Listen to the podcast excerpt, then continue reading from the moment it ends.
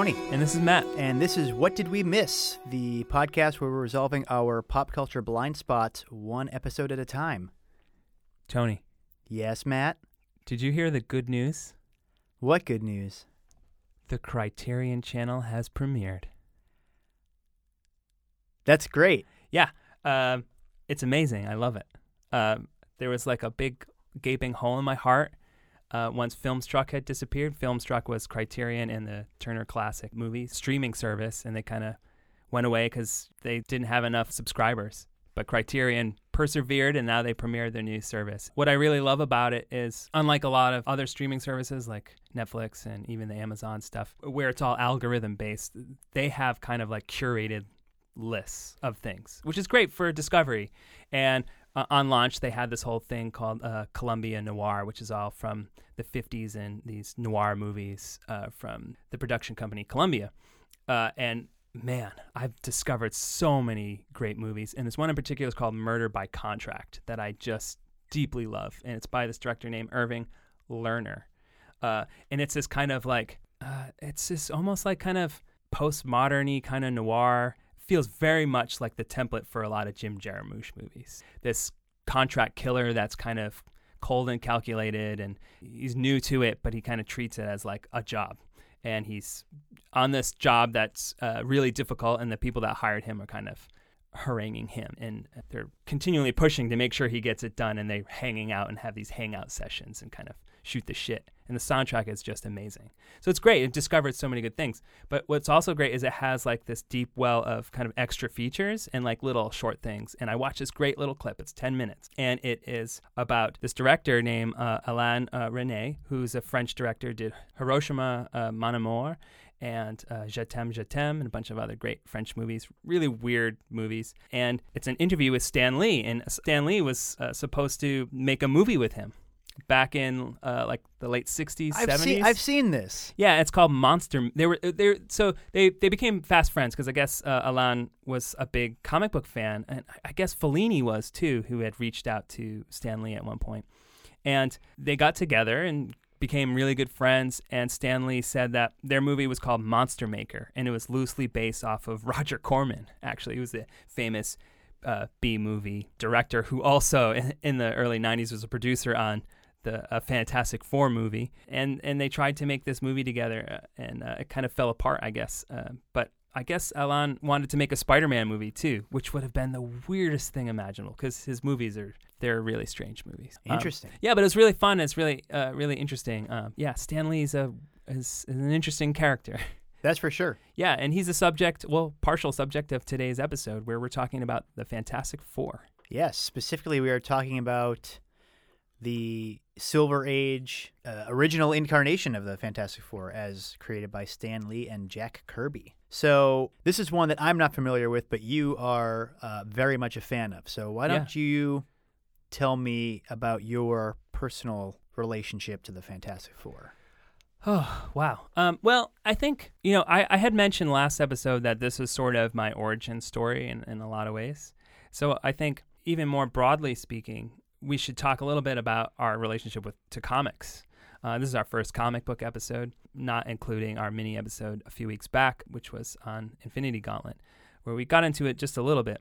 When I was a kid, my mom and I lived with my grandparents and my uncles. So it was uh, my five uncles and um, my grandparents, my mom, me, all, all in one house. And my uncle Skip, he had this drawer. They had kind of like a, it's it's almost like a second kitchen that was kind of like connected to the backyard. It's kind of like a porch kind of patio kind of thing with like this little mini kitchen. And there was this drawer that I remember the smell of. And he collected comics. And uh, when I was really, really little, I mean really little, I would go to this drawer and just open it up and just pick through these comics and just kind of look at all the drawings. And that kind of like established my love for comics at a really young age and for drawing. So I would copy a lot of the kind of artwork in those comics when I was a kid. And I really took to a lot of things, particularly Spider-Man. Um, he had a lot of kind of like the seventies, eighties superhero stuff. But that's also how I got introduced to the Dark Knight comic, which is, uh, you know, one of the most popular series of all time now. I started collecting comics myself when I was probably like ten or eleven. I, and I had always read his um, until I had moved out. And then my parents were weird. They were always like, oh, well, if you're collecting them, you can't read them because they're about, you know, collecting them, which is really weird. And I think my dad was coming from a perspective of like collecting baseball cards, you know, like, oh, they're precious. And I was like, and I, ne- I always hated that. And I still hate that. I always think comics should be read. Right. Um, so I started collecting them, and I was a, a weekly, I, I became, once I was old enough and capable on my own, I was a weekly comic book store devotee. I would go every Wednesday, and I had a pull list. I came to Fantastic Four in particular probably a little later. I don't know if I collected them regularly until, I don't know, maybe my late twenties, early thirties. And a lot of that was trying to reread some of this older stuff. So I got this, you know, essential uh, collection of some of the early Stan Lee and Jack Kirby books and the Fantastic Four in general. And I kind of really took to it quickly, mostly because I love that kind of big cosmic stories that they told in here. Yeah, the the cosmic stuff was always a blind spot for me. My uh, my my background with comics when I was really young, I would pick up uh, occasional Spider-Man or X-Men issues. Um The cartoons were big at the time, mm-hmm. the Spider-Man and the X-Men Saturday morning cartoons, which were very faithful to, you know, major storylines in the comics, unlike Batman, the animated series, which was certainly the best of them yeah. at that time, but was... Still still my favorite version of Batman. Oh, it's absolutely... I can't read a comic without hearing that Batman or that Joker, whereas my parents would laugh and start humming the, the song from the Adam West Batman. The animated Batman was sort of what defined the character for me. But with the Marvel stuff, those those cartoons were very close to the, the storylines, but I didn't quite understand how continuity worked in comics when I was a little kid, so it was very confusing. It didn't help that when I was in, you know, maybe one of the several times I decided to make an effort to get into comics, I'm like, oh, this is it. I'm going to pay attention. It was like the... the clone saga for Spider-Man. So it was not only already super confusing, but um, not well regarded. But then in high school, a good friend of mine was a lifelong comic fan and sort of ushered me in, got me into X-Men and Daredevil at the time, stuff like Hellboy, some D C stuff too. I never, but I never got into Fantastic Four. I was very familiar with the characters and some of their sort of ancillary, you know, second string characters that were identified to that branch of Marvel Comics. But I don't know what it was. I, I just, it uh, it just didn't grab me at the time. And I don't know if maybe they're just, maybe the title was having, you know, a, a low period or something. It didn't ever seem like they were as top tier as a Spider-Man or the X-Men or some other Marvel characters, at least not when I was reading comics. And then, you know, through college, I kind of petered out. Yeah, I collected them. I, I kept them bagged and boarded. I agree. Comics should be read. My precious keeping of them was more to alleviate the symptoms of just leaving them in an attic or a basement for too long. Um, my dad's old box of, you know, uh, late sixties D C stuff were all just peeling and torn covers. And it, it made them difficult to read as a kid when he gave me that box because they were falling apart. So yeah, my uncle had these oversized Incredible Hulk comics, and they're all kind of, they looked more um kind of like pencil drawings than pen and ink. They're all black and white, and they're just massive, and they're kind of tattered and torn. That was part of the appeal to them at the time, and, and now too. He gave me all of his comics at a certain point, so I have like a deep affection for a lot of that. When I started reading comics, unfortunately, it was around the worst period, which was the nineties. And there was a lot of focus on, you know, the artists, and it was kind of the era of the extreme and, you know, badass stuff. Wolverine became probably the most popular character at the time. Wolverine is fine in and of himself, but everybody becoming Wolverine was a, it's a bit much. I ended up, you know, because I was reading a lot of those big nineties guys like, you know, Jim Lee and Todd McFarlane and Eric Larson and uh, Rob Liefeld. They all jumped ship to Image Comics. They created their own company. And at the time, it was something that I was also learning, that they didn't have control over these characters because they were owned by Marvel. And so that was me also learning more about the industry and learning about Jack Kirby and what had happened to him and all those creators who created all these characters that are now so ingrained in popular culture. But through Image, which was probably, when it started, a lot of crap, uh, now that I look back on it. But through that, I kind of started getting into guys like uh, Mike Mignola and Hellboy, like you were talking about, and Sin City. um, and then going back and filling in kind of some blank spaces that I had for older comics. And that kind of led to some more independent stuff. Obviously, the big stuff like Mouse and then Watchmen, uh, all those canonical kind of important comic stories, and then a lot of independent stuff, and then slowly leading my way back to kind of all these sixties kind of stuff where I've really been loving a lot of older Spider-Man and Thor and Fantastic Four and stuff. Stan Lee and Jack Kirby's whole run is, their whole run of Fantastic Four is considered to be one of the, the greatest runs of any creative team in all superhero comics. So it was kind of hard to say like, oh, read all one hundred of these issues. So the point where, you know, the pinnacle of, of their run, I guess, is the introduction of Silver Surfer and Galactus. So this is issues forty-eight, forty-nine, and fifty, I believe. Yes. Yes. So that's what I kind of figured we'd start with, because a lot of people consider this to be one of the greatest comic stories of all time. Is it? I really... I, Sorry. Yeah, it's...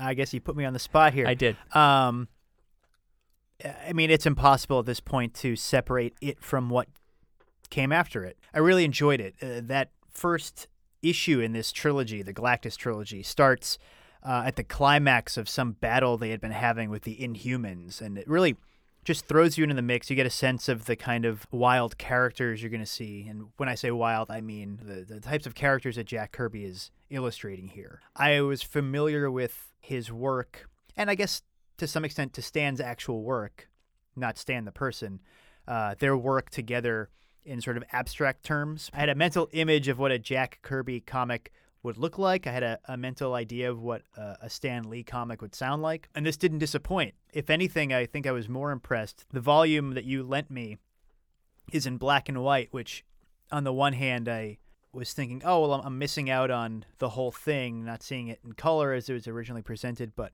it really allowed me to, to really lock in on what Jack Kirby was doing. A lot of the detail really came through. It's a lot of fun, man. I think what's crazy about this run is just the rate at which new ideas and concepts in the superhero storytelling world uh, just come. Oh, it's, it's constant. Just constantly new characters, new sci-fi ideas. It's just overwhelming. While also taking the time to be super melodramatic. Johnny Storm is obsessing over a, a girl he has to leave behind yeah. underground. And... I don't know if you uh, went back at all, but... The way they discover the Inhumans is, um, you know, Johnny sees one of them and he gets this crush on her and he just wants to talk to her. And she's like, leave me alone, dude. And he's just like, no, no, no, no. I just want to talk to you. He's kind of, he's like horn dog. he's yeah, yeah. just trying to, it's kind of inappropriate, his behavior. But then he kind of like convinces her that since he's, you know, being engulfed in flames, that he's an Inhuman. And then so they, she takes him to their lair, I guess. And so... It's interesting how like they kind of like gets roped into that kind of story. It's unexpected. Yeah, and it's also, it's super dense in every way. The writing is very dense. The illustration is really dense. There's just so much. They cram so much into every panel. We should briefly mention how comics have storytelling style has changed. And this is probably, this term was probably coined maybe a good fifteen or so years ago, but they talked about how modern comics, usually starting around the two thousands and, and forward, have this decompressed style of storytelling. What that boils down to is what happens on one page of a Fantastic Four comic now happens in like an issue or a half an issue of a modern comic book. So a lot of comics at the time were very incident heavy, but I think Fantastic Four is probably the one that had the most. And it even has like this serialized form of storytelling and, and the fact that even though the issues are sort of self-contained, they still carry over into each other, and they're overlapping a lot of stuff. Yeah, and there's a lot of, you know, sidebars with asterisks to tell you where to go back to. I mean, Stan Lee is narrating everything that's happening in the panel he's narrating. I would say it was obnoxious if it weren't so goddamn charming. Stan Lee, especially with the movies, really became a character in and of himself, and his writing reflects the way that character talks. Well, it's interesting because I guess we could kind of... St- start about, you know, how he got his start. And he, he sort of, you know, has his own alter ego. His name is Stanley Martin Lieber, and he wanted to be a novelist. He wanted to write serious prose, and he got a job at Marvel Comics, which was called Timely Comics at the time, in like the late thirties, I believe. And he started off as like the office boy. So he just kind of like a gopher and just, you know, get things for people.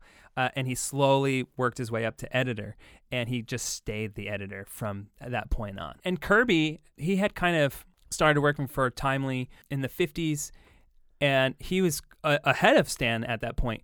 And he started doing a lot of kind of monster comics. When he came on board, uh, you know, they were ready to close doors. They were close to bankruptcy. And Stan was just like, oh, this is it. We're done for. And Kirby was like, no, no, no. I, I have some ideas. I think we'll be okay. And so Kirby brought in a bunch of his ideas, the biggest one being Captain America. Uh, and he co-created that with, I believe... Well, I mean, that was that was well before the fifties. The Captain America... Oh, that's forty-one. Yeah. yeah. Sorry. But he co-created that with Joe Simon. But yeah, so uh, he left in the fifties. I think that's what it was. Anyway, when they yeah. came together for Fantastic Four, the, the the sort of origin story that I heard was that some you know somebody at Marvel noticed that D C was gaining traction with Justice League, which was their yeah. superhero team, mm-hmm. and they they wanted one of their own.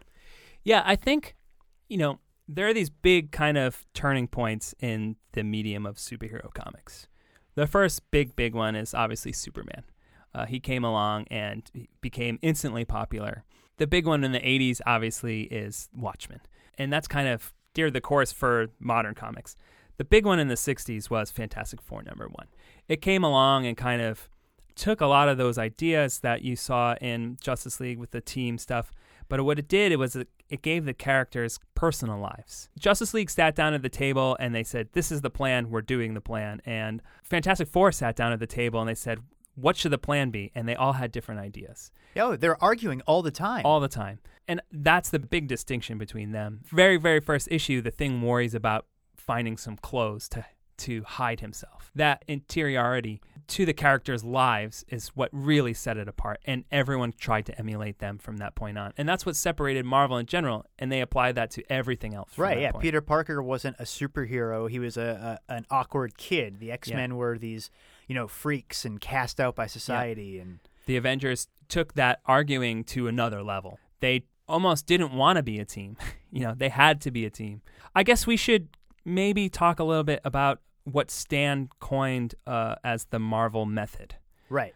Uh, which is uh, the way the Marvel offices were run, which is essentially whatever writer was assigned to the comic would meet with the artists, pitch them their idea for the story. The artist would take that idea or the synopsis, draw the whole issue, do whatever they wanted with it, present it back to the writer. The writer would fill in the, the dialogue. I suppose we really should probably get into some of the controversy surrounding uh, the mythology of, of Stan Lee. The Marvel method kind of, to me, it talks to maybe his ability to kind of rewrite history in a sense. There's a lot of controversy surrounding, you know, how much is Stan really responsible for? A lot of the artists that worked on the core comics of the sixties, whether it's uh, Kirby or Steve Ditko, they all seem to take greater ownership over these characters than they believe they were given. Well, this is something that's sort of uh, indicative of the entire comics industry up until, I mean, it wasn't as openly discussed an issue, but none of these guys had any real monetary or creative control over anything. I mean, Stan Lee, by virtue of, you know, regardless of how much thought he put into the origins of these characters, he was writing every issue, and that was constant, and he sort of became, through longevity, the spokesman for Marvel. But you look at the guys who created Superman, and they died broke. Their families were fighting for them just to get acknowledgement in the credits of Superman the movie in the late seventies. Yeah. Well, that's why Kirby left in the first place. He left in the the forties or late forties, early fifties to work to D C to have a little more say and a little more money because right. he saw Captain America was making a lot of money. He wasn't seeing anything. And then he was promised a lot more control and freedom. And so when he came back to Marvel, by the end of the sixties, he was just like, again, like, I don't have this. I don't see this. Right. Well, you mentioned Image earlier, and it was basically these guys were treated like work for hire, um, really until those four or five guys broke off and created Image, and the whole idea was that we're going to make our own comics, we're going to own it all, and anyone who wants to come and publish here, They're going to own all their stuff. And, and that had sort of been a very loud, very, um, you know, typical of the early nineties kind of response to this problem that had been just ingrained in the whole industry since it was started. I, I mean, still, there are these old timers who are, you know, making what they can, signing stuff at conventions, but they're not making anything from what they actually created back in the sixties, seventies, whatever. The big problem with the Stan and, and Jack stuff is that no one knows because it was only the two of them. So there's all these kind of apocryphal stories about who actually takes credit for what. I discovered this site called The Kirby Effect, which is the journal of the Jack Kirby Museum and Research Center. And on this site, it kind of tries to make the big case that, you know, Kirby consistently had the same kind of line of thinking about what exactly he was responsible for and what Stan was responsible for. And it kind of has, through interviews and various different media, it kind of tries to make a case for Kirby being the true creator of all this stuff. There's a ton of quotes from Kirby. There's so many, and it's hard to choose, you know, which ones, but I have a bunch. One where he says, well, he's being interviewed, and they say, "In the stuff you worked on with Stan, was he writing at the time?" Kirby goes, "No, Stan Lee was not writing. I was doing the writing. It all came from my basement, and I could tell you that if I ever began to intellectualize, it was then. All right, that's unimportant. All right, I'll tell you from a professional point of view, I was writing them, I was drawing them. But do you not necessarily subscribe to the idea of someone else, regardless of who it is, putting balloons in on a completely pencil page? I have a prejudice on it, but I want to get your opinion. My opinion is this: Stan Lee wrote the credits. I never wrote the credits." Wow. That, that's heavy stuff.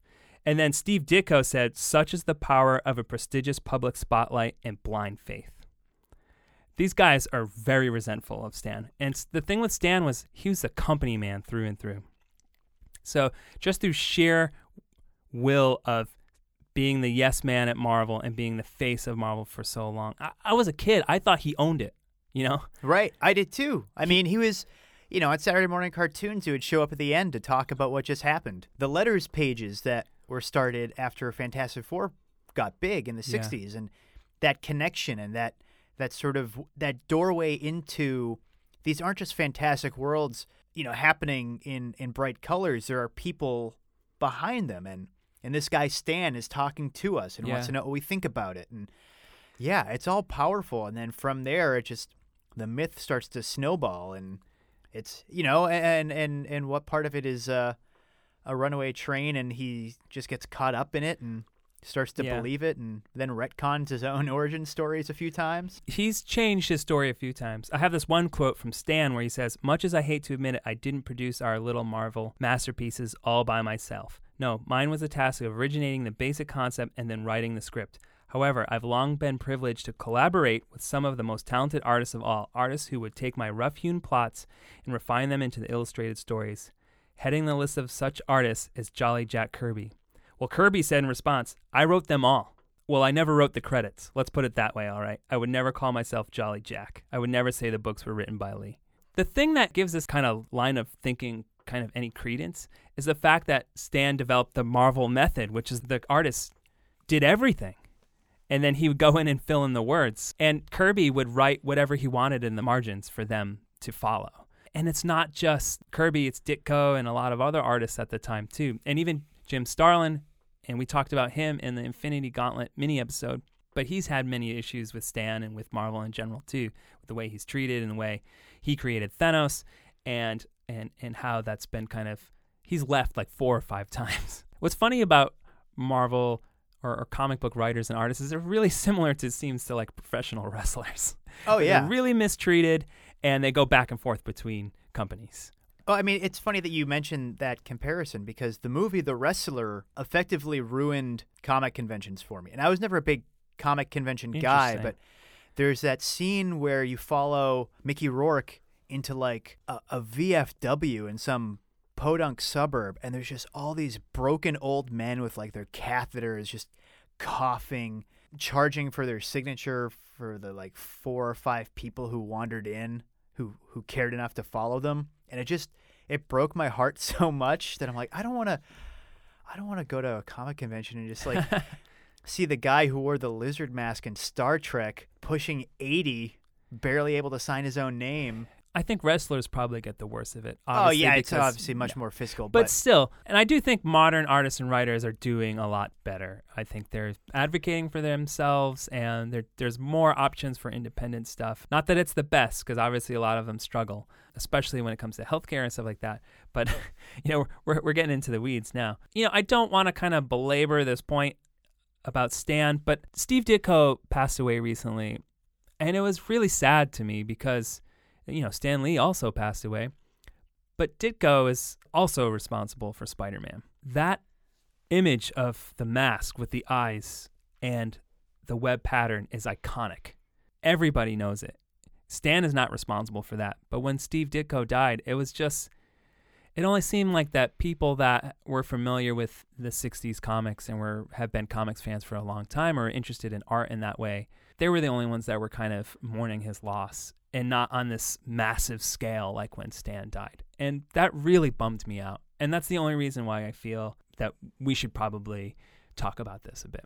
But let's get back into the comic and into the good, fun stuff. we and not barely just got into it. Shitting all over Stan Lee this whole time. Well, and that's not the point. It's just it's hard. It's, it's a hard conversation to have without addressing it, I guess. So. Yeah, and, and it's interesting because like these issues in particular, with the introduction of Galactus and the Silver Surfer, who are these otherworldly beings, it's hard to see a lot of times. The thing with Kirby was he was always obsessed with mythology and religion. Oh, yeah. And I mean, history. And that, that, I mean, that comes through and you very can, clearly. I mean, Galactus is basically a god and Silver yeah. Surfer becomes a fallen angel. Yeah. And, and the thing is, is like you could see his influences on these stories and these characters. And I don't know what Stan's are necessarily. You could see when he says, like, I created the Silver Surfer and, the, and Galactus, you, you kind of believe Kirby, I guess. Yeah. I think what Stan really brings to, you know, it's that snappy dialogue and bickering that pushes the Fantastic Four beyond being interesting looking and iconic looking characters to, you know, their personalities that have endured for decades.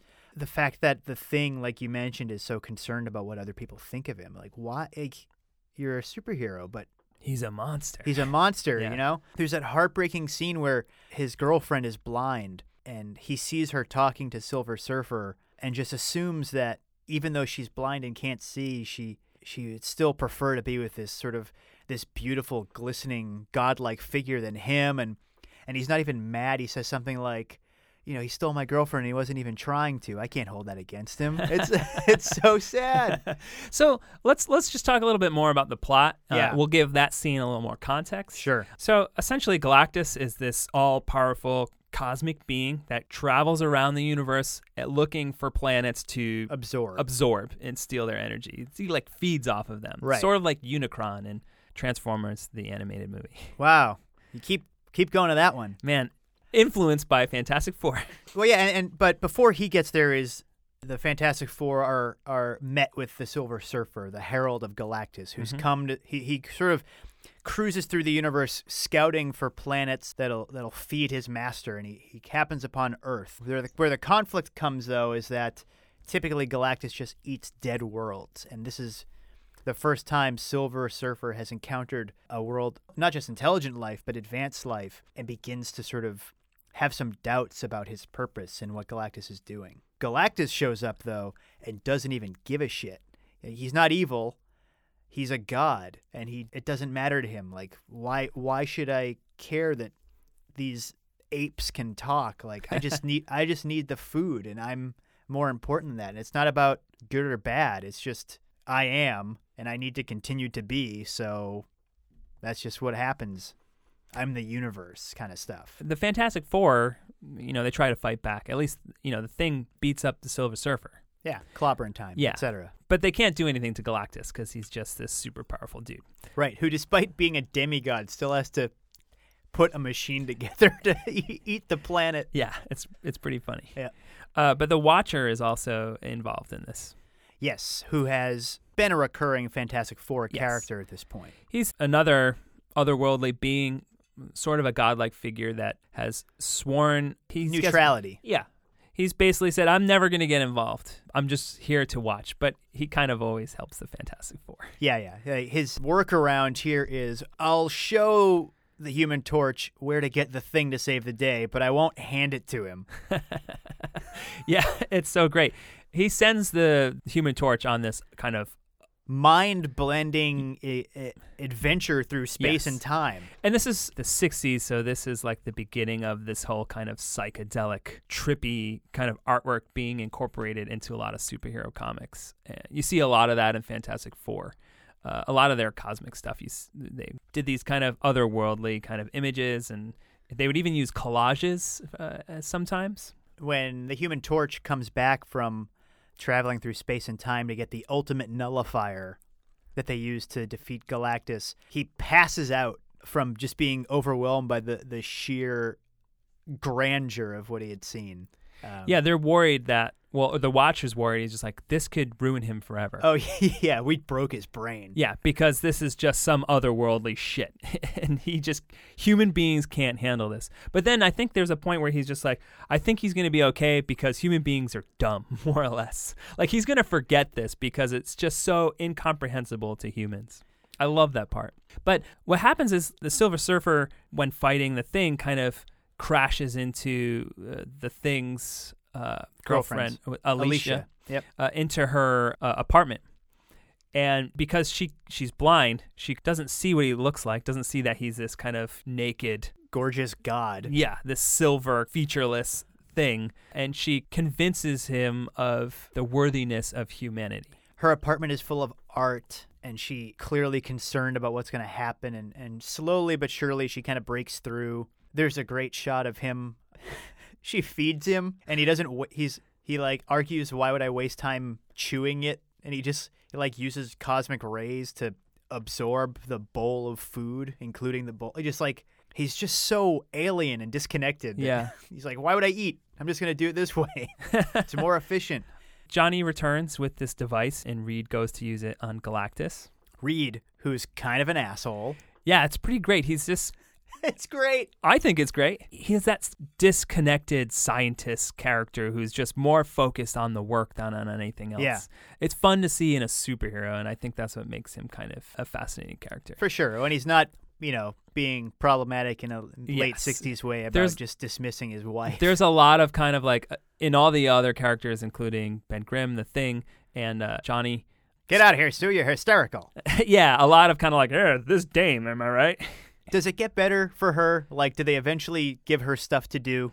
I mean, there are moments. I in... mean, even if it takes decades, this was almost sixty oh, years there's ago. There's definitely so. great stuff with her in modern Fantastic Four oh, good. stuff. Oh, yeah. It is kind of a bummer how she's treating this. There are moments where she gets her time to shine, but there are other stories. Obviously, Namor is fixated on her, and it's all about her beauty and all that stuff. And Namor being the Marvel Aquaman. Yeah. He's actually older than Aquaman? Yeah, I mean, he's... He's the first Marvel character ever created. Yeah, so Reed goes to use this uh, device on Galactus. Oh, yeah, and it's so powerful it could destroy the entire universe. Yeah. And he In says, the name of the eternal cosmos, put it down. Your feeble mind cannot begin to comprehend its power. You hold the means to destroy a galaxy, to lay waste to a universe.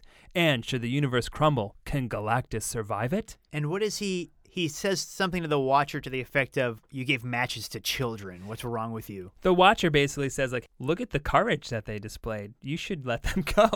Right, and also reminds Galactus that both of them had similarly humble origins and that there was potential here for them to do great things. And that's, there's a great panel where Galactus is sort of receding back into the cosmos, and he, and he, and he sort of says, like, you know, okay, like, I'm allowing you to continue to progress, but you have potential in you, but earn it and, and live up to it. The game is ended. The prize has eluded me. And at last I perceive the glint of glory within the race of man. Be ever worthy of that glory, humans. Be ever mindful of your promise of greatness, for it shall one day lift you beyond the stars or bury you within the ruins of war. The choice is yours. Yeah, there's a little bit of Cold War panic in yeah. there. But there's a lot of like that kind of grandiose fire and brimstone. A lot of the sixties Kirby and Stan Lee stuff is this kind of heightened uh, melodramatic Yeah, no, it's that, it's this really fun mixture of Old Testament fire and brimstone with sort of emerging, exciting new technological advances. It's almost like dumbed down Shakespeare. Yeah. I mean, it, it, in a way, it kind of takes like a lot of the storytelling that Shakespeare did with the dramatic irony kind of stuff and just lays it on ultra thick. And then the, the last issue kind of ends with Johnny going to college. Yeah, you, you actually asked me to read the one afterwards, which uh, splits the difference between uh, Johnny acclimating to campus life and the Thing being replaced by an imposter, and the Thing's already having some uh, some anxiety around his uh, ugliness. The issue's called This Man, This Monster. Yeah, and there's this guy who who hates Mister Fantastic, Reed Richards, and develops this device to copy another person's physical form. So he turns himself into the Thing, turns the Thing back into his human form, pretends to be the Thing to kill Reed Richards, or to... I don't know if his plan was to kill him or just to find out he was a fraud. But like, no, he's going to strand him in this other kind of alternate reality. Right. Well, that's... I don't know if he knew he was going to do that. But yeah, Reed Richards built a portal to some other yeah. place. And uh, I think he just goes there to sabotage him, sure. essentially. And, and then Reed and, had built this portal. And then he's like, I need your help, Ben, in order to go through this portal and come back unscathed. So I'm going to tie myself to this rope, go through this portal, and you just have to hold on to it. Yeah, and he learns that despite all of his arrogance and his, his sort of dismissiveness, that Mister Fantastic is not doing this for his own personal glory. He is doing it for the betterment of mankind. And yeah, at and the he, last minute, he, he feels bad, and he saves him, but he dies in this portal, and the Thing turns back into the Thing. And he's kind of like, well, if this, if I do one good thing, it's to save this person who's trying to help humanity. Yeah. Again, like laying on super thick with a dramatic irony. But the machine that Reed builds in order to travel through this alternate reality or this other dimension is just just crazy.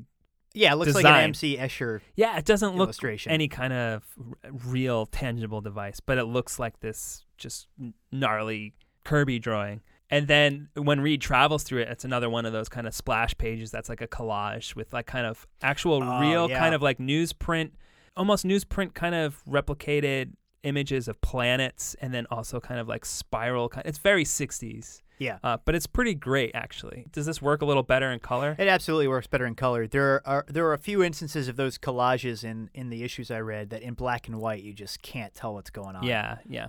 You know, the fake Thing kind of tosses Reed back because he feels bad. But I, I kind of want to talk a bit about Kirby's art in this context, because I love this page, mostly for its simplicity, but also for his use of action. Because I think Kirby is, con- his nickname was Jack King Kirby.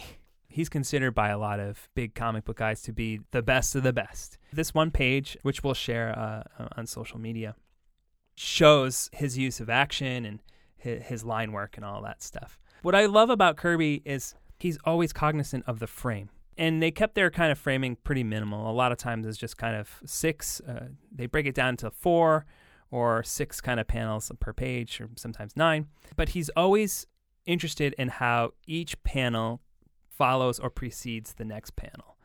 And each one kind of works independently. And he's great with blocking and kind of framing, oftentimes putting multiple characters within a frame, but drawing your eye around the frame. So if there's a character in the foreground, there's a character in the, the middle ground, and the character in the background, it's always purposely done for the dialogue to flow, but also for, for your eye to flow through that whole image. And he was so great at action sequences for that reason. There's always connective tissue, and that's one of the hard things with comics because there's no actual action, it's just images. So there needs to be that connective between the panels, and he was a master at that. But also, his design for the Thing, I mean, look at that. It's just a thing of beauty. And a lot of his art is almost kind of, I don't mean this pejoratively, it's kind of ugly, but almost intentionally, it's blocky. And I love that kind of shapes. And it took me a long time to really warm up to his artwork. When I was younger, I was just like, I don't get this. Yeah. I was pretty dismissive of it. But when I finally clicked with it, he's become one of my favorites. But his character design is often replicated, but never at the level of, of, of his craft. Sure. I mean, it, it's it's sort of the mental image I, I have of this era of comics. Didn't really realize it until sitting down with this, that this was, you know, specifically I was thinking of Jack Kirby when I think of that sort of retro mid-century design, and that that finds its way into a lot of places. Johnny Quest kind of stuff all seems to exist in a branch off of Jack Kirby. Yeah. Uh, the Fantastic Four have to this date not successfully made the leap to the big screen. And in, in my sort of research here, I found a couple of pieces where, where people sort of expressed some thoughts on why. This one guy, David Sims, wrote a piece for The Atlantic. Oh, yeah. I like Dave Sims. Said it's not the heroes that are the problem. It's characters like Doctor Doom. And that he's he's so campy and movies, you know, at the time that he wrote it, no one was really willing to embrace that. Any effort to make Doom a serious live-action character just doesn't work. Even uh, this piece by Nathan Rabin uh, wrote this for The Dissolve when that was a website. This was out of his review of Fantastic Four: Rise of the Silver Surfer, was which was the, the second F F movie to come out in the early two thousands. Yeah, directed by Tim Story. To me, the failed mediocrity of Fantastic Four: Rise of the Silver Surfer is infinitely worse than the garish, tacky awfulness of, say, Joel Schumacher's Batman and Robin, because at least the latter left a lasting impression. It has the courage of its convictions, where Rise is gutless and impersonal. Batman and Robin makes wrong choices at every turn, but they're, the, they're strong wrong choices, where his story and his collaborators invariably steer their material in the safest, blandest direction possible. Batman and Robin's screaming, intense ugliness is preferable to the yawning void of the Fantastic Four movies. And I think that's one hundred percent right, because reading this, there's so much. There's so much. And no one has either wanted to or been willing to really commit to embracing all of these big, wacky, fun ideas. Yeah. I mean, I think the closest we've come is obviously Incredibles. That nails sort of the family dynamic, uh, some of the power set stuff. Obviously, Missus Incredible is similar to Reed Richards.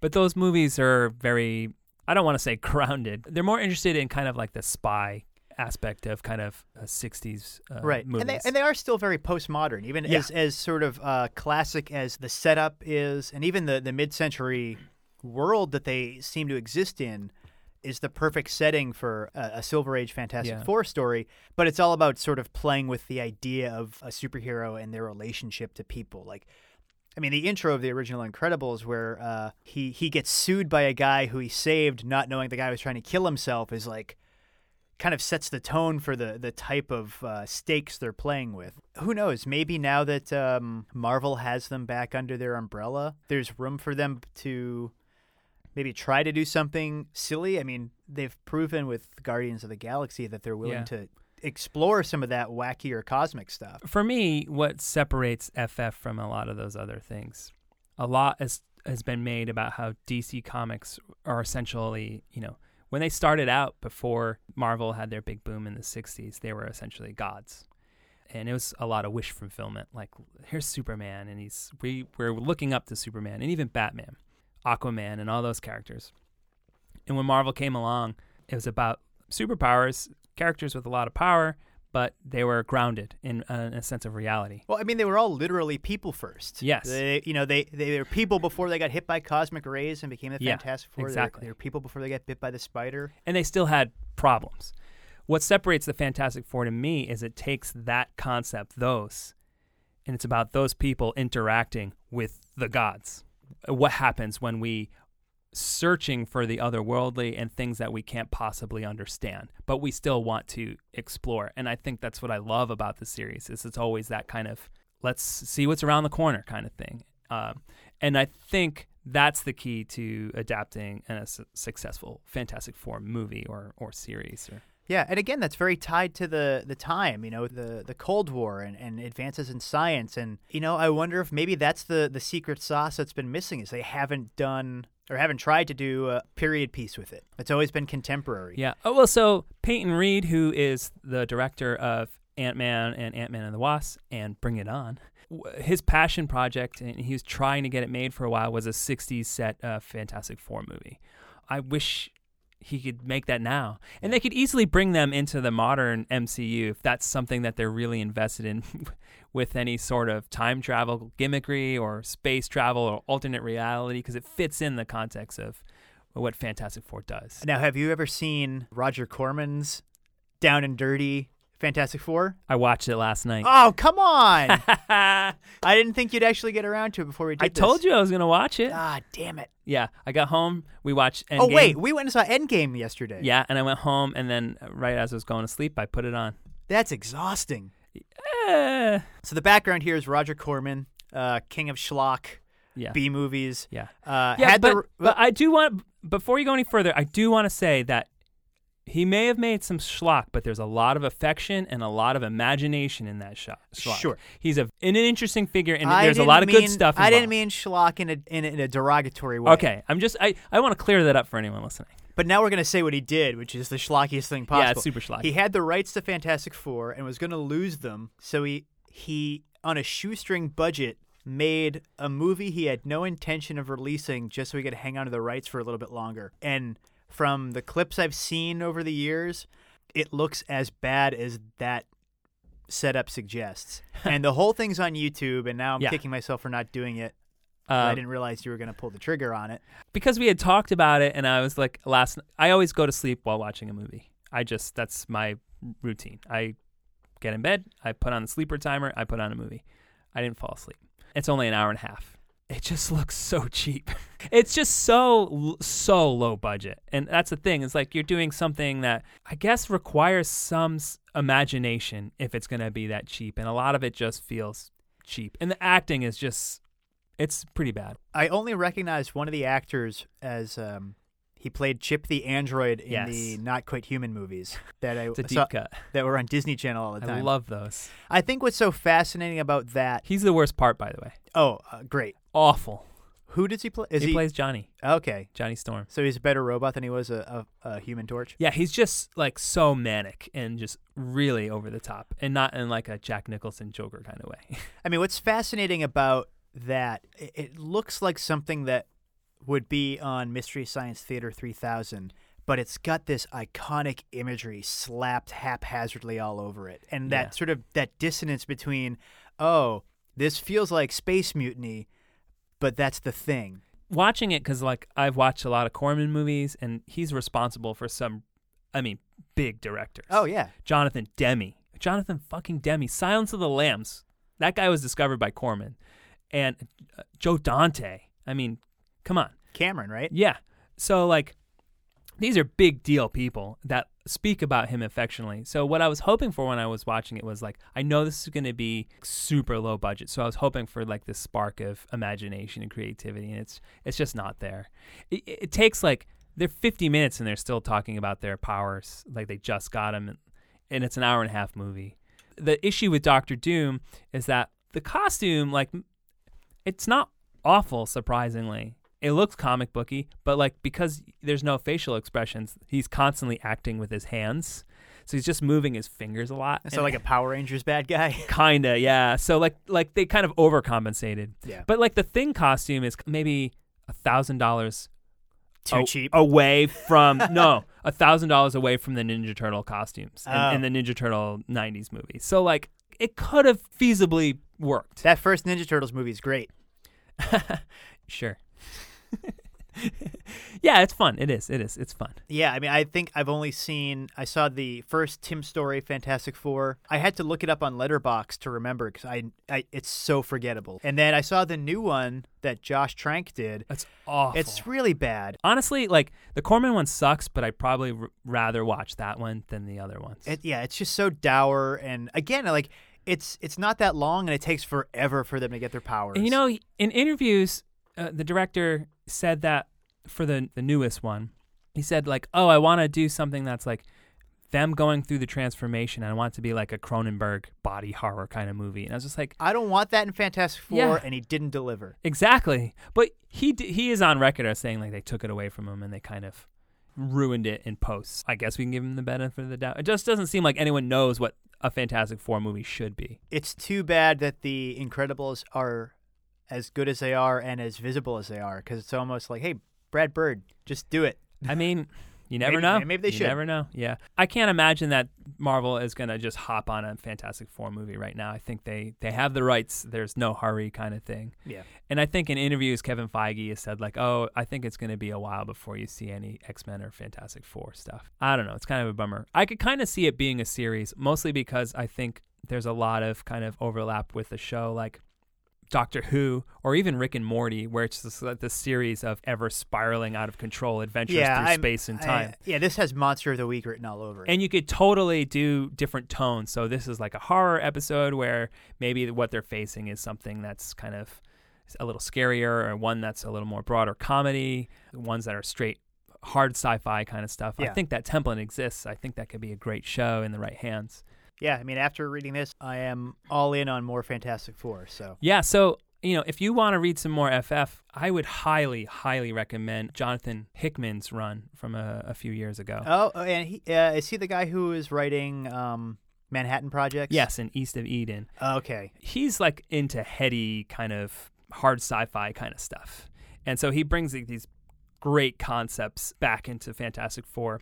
And over the history of Fantastic Four, their stable of ancillary characters has grown exponentially, where they now have like a school of children that they teach called the Future Foundation. They have kids of their own, Reed and Sue. Oh yeah, isn't Franklin like a god? Yeah, well, yeah. He has these otherworldly powers, but in Hickman's run, the future version of him goes back in time to warn them. And Reed actually starts meeting up with this council of Reeds from alternate realities, and they're trying to like fix everything.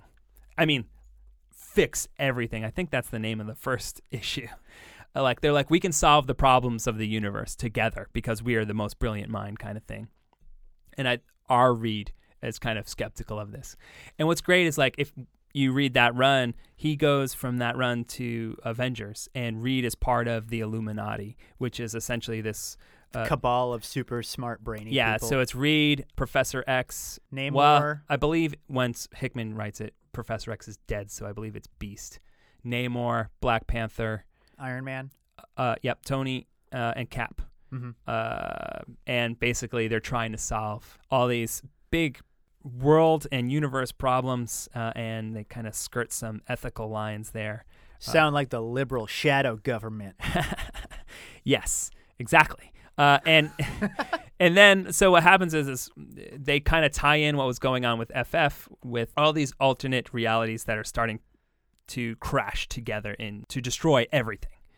Uh, and so that leads to the miniseries that Hickman wrote called Secret Wars. Wouldn't say a redo, but uh, maybe lightly based on the original Secret Wars, which is one of the first big Marvel events mm-hmm. in the eighties. A requel, if you will. Sure. The whole story kind of builds to Reed versus Doctor Doom. I don't want to give anything away because I think it's really worth reading if you're interested in Fantastic Four and, and Hickman in general, because it, it, it carries through his whole run of Marvel comics. It has a pretty great ending, and then after that, the Fantastic Four comic went away for quite a few years. It just recently came back, and I haven't read the new, new stuff. Cool. Hickman's run is good. You can read some of Walt Simonson's run. It's really, really good. There's a lot of good points to come in and out. Uh, after Hickman stopped, the Matt Fraction wrote for it, and that's really great, too, where there's two series, one where the core family, Ben, Johnny, Reed, and Sue, and, and then Franklin and Valerie, their two kids, kind of they realize that the cosmic rays that had gave them their powers are starting to make them sick, so they, they're traveling through space and time, kind of like on a family vacation, in, in order to try and... Reed doesn't tell them, everyone, about this sickness, but he's trying to figure it out, but he kind of posits this as like a sabbatical vacation. Like we were talking about for a series where it's like a Monster of the Week sort of thing. And then the other title is basically Scott Lang, Ant-Man, uh, She-Hulk, Medusa from the Inhumans, and um, I can't Darla, I can't remember her last name, but she basically wears a thing suit, and they they take over and they become the Fantastic Four while the real Fantastic Four is away, and the Future Foundation is part of that. And there's just so many characters, the little aliens and that gargoyle creature, and that sounds really fun. It's so much fun. Yeah, I, I love nice. it a lot. Yeah, so it's, that's all really, really worth reading if you're interested in more Fantastic Four. You got any recommendations? or? Uh, yeah, actually, um, the timing was really funny. As as we were gearing up to do this one, I, I went back to reread one of my favorite books, The Amazing Adventures of Cavalier and Clay. Oh, yeah. Which Very uh, good. Which is less less about the Fantastic Four connection and more so about Superman. The, the Right, but I was the, the sort of Stan and Jack yeah, relationship, sure. and uh, the, the elevator pitch for that is it's the story of uh, two cousins, one of them a kid in Brooklyn and uh, his cousin, uh, a Jew who fled Europe uh, leading up to World War Two, and they, they meet each other in New York just as the comic book industry is sort of born, and it's just this beautiful epic in a very personal way. Uh, of these two characters, sort of their lives weaving through the genesis of this major pop culture force, and uh, that's not doing it any justice. But uh, no, it's I, very good. Yeah, I, I mean, I, I it's I, like I said, it's my, my favorite book. I love it. So, been rereading that. uh, the first thing I thought of reading this was the original Star Trek. It's oh, yeah, that yeah. same blend of Terrific. out there super science with gods and monsters. I mean, the Watcher looks like a character that Kirk would have run into. Yeah, they both sort of exist in that same that same orbit of uh, mid-century sci-fi. That's it's just it's a lot of fun to play in. If you haven't spent much time with the original Star Trek, it's it's a lot of fun. I, it's been a long time since I've watched it, yeah. but that was my favorite when I was a kid. Uh, I, I definitely grew up as a next-generation household, although recently went back and, and watched through Deep Space Nine, which is... I've never watched Deep Space. It's great, and it's definitely... A lot of people involved went on to do Battlestar Galactica, and yep. it definitely plays like a dry run for a lot of that stuff. I wanted to recommend one more thing before we go, uh, and it's this comic called Nowhere Men, and it's sort of loosely based on Fantastic Four, but it's kind of takes this premise of these scientists, and it treats them as if they were the Beatles. So it kind of takes these characters and makes them as if celebrities and treated the way the Beatles were treated, but they were these scientists that kind of all have superpowers and stuff like that. Oh, that sounds cool. It's really fun. It's written by Eric Stevenson. Unfortunately, I believe, I think they had a lot of issues uh, after this first uh, trade, which collects, I think, the first six or so issues. So I think there's a lot of problems trying to get the next series off the ground. So I think they're super behind, and I believe it got so delayed for so many years that I don't think this is coming out anymore. But it's worth reading this. But you could see... There are images of them, and they look sort of based off the Beatles, but they're scientists. It's well, and that was that was an element of Fantastic Four, too, yeah, right? That exactly. They were they were celebrities. Well, it, it's funny you say that, too, because a lot of people called Stan and Jack, John and, and, and Ringo. No, John and Paul. There's a point of comparison made about them, and what they did for pop culture in the sixties is the same thing that the, the Beatles did. Yeah. Cool. Uh, so what are we talking about next time? Oh, so next time we will be talking about Penelope Spheris. Uh, specifically, uh, we'll be looking at the movie Suburbia. Yeah, she was director of The Decline of Western Civilization documentaries, which are all, there's three of them, and they're all pretty great. But I think, I don't know if more people would know her from it, because I don't know if people really think about this movie in, in relation to its director, but she did direct Wayne's World. And she had a lot of issues with Mike Myers, so we'll probably... probably get into that uh, in the next episode. You know, I, I think we're definitely going to be focusing more on Suburbia, but I definitely plan to to check out The Decline of Western Civilization, and I don't know if I'm going to revisit The Little Rascals. All right, great. We'll see you next time. All righty. Thanks for listening to this week's What Did We Miss? If you want to know more about this week's episode, follow us on Twitter and Instagram at What Did We Miss for links to some of the clips, videos, and research we may have mentioned throughout the episode, plus previews for upcoming shows. Drop us a line and let us know what you think, especially if we're talking about one of your pop culture blind spots.